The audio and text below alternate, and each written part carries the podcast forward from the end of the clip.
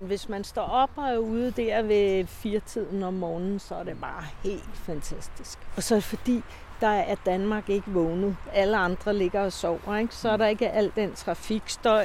Men der er det ligesom fuglene og dyrene og sådan helt det liv, der er oppe. Mennesket er ikke vågnet. Det er kun sådan nogle tosser som os, som render rundt, ikke?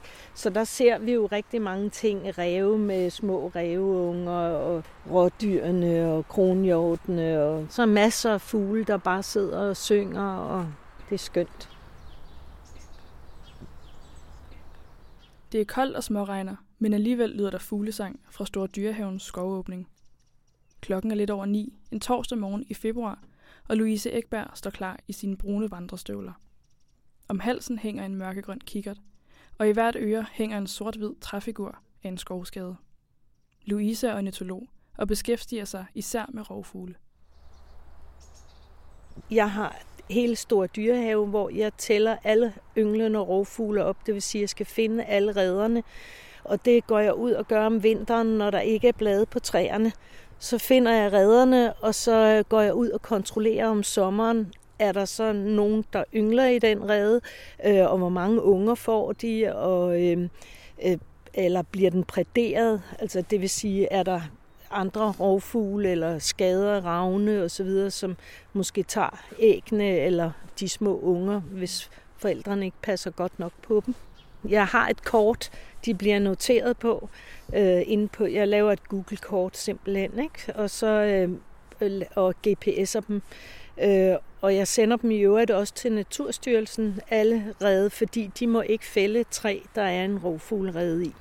Det er musvåger, det er duehøge, det er vepsevåger, og så det er de tre rovfugle, jeg har over i Store Dyrehave. Og så i Gribskov har vi så også røde glenter, som er den smukkeste af alle rovfuglene, synes jeg. Se, så var der en, der sagde, det er en bogfinke.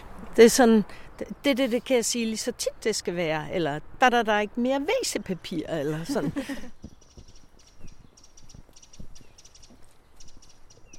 Den røde glente og så specielt fiskeørn er mine yndlingsrovfugle. Fiskeørnen, det kommer sig af, at jeg fandt den første rede på Sjælland her i 2011 ude i Gribskov.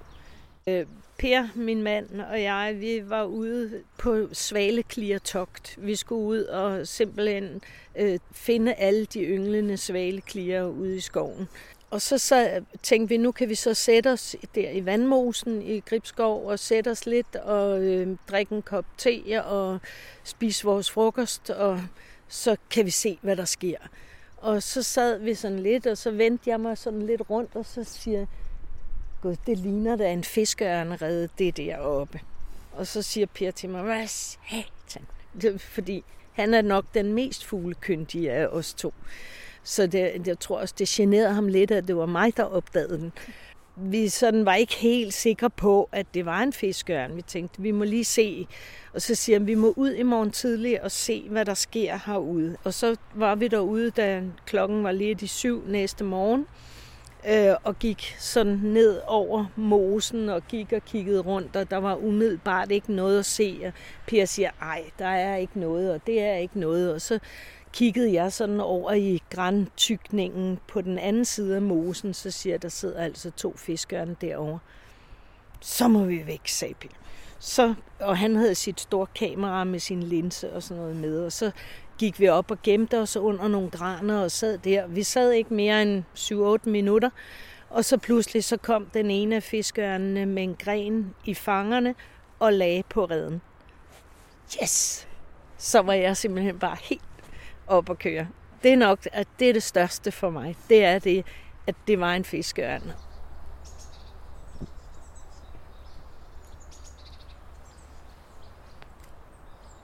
Hov. Det er gæresmutten. Den næstmindste fugl. Og den har sådan en hale, der stritter op. Og den har en sang og tynger ret højt af sådan en lille fugl at være. Så lavede man på et tidspunkt sådan bare, hvad skal man kalde det, sådan et forsøg, eller Og så kunne man måle, at hvis gærsmutten havde størrelse som en ko, så ville man kunne høre den synge i England, når den sad her i Danmark. Så højt synger den i forhold til sin størrelse, ikke? Og den synger jo også meget smukt, synes jeg. Så ja, og den er begyndt at synge nu her, hvis I har lagt mærke til det. Altså meget foregår tidligere end normalt, og specielt i denne her milde vinter, og de her dage, hvor det har været meget mildt her den sidste tid. Der kan man godt mærke på fuglene, at de kommer i forårshumør. Det gør vi andre vel også lidt, og vi kan se det på vintergækker og erantis, og alle krokusser og sådan noget blomstrer mange steder nu, ikke? Så det sker tidligere og tidligere, og det er jo, når de her klimaforandringer, der nok spiller lidt ind, ikke? Hvor det, vi lige starter lidt før med det hele. Ja. Det er mit liv, fordi der bruger jeg al den tid, jeg ikke bruger med mine børn og børnebørn.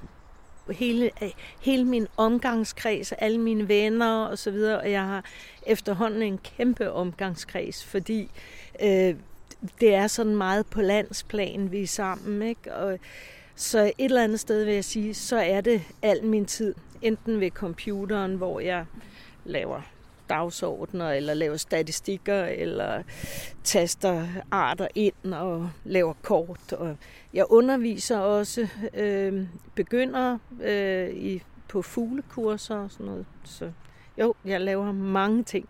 Og så samler jeg lidt på fugleøreringen. Jeg har mange forskellige slags efterhånden.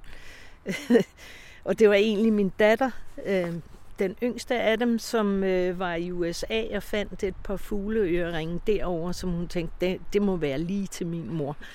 Og så tænkte jeg, jeg skal da bare have nogle flere af sådan nogle forskellige nogen.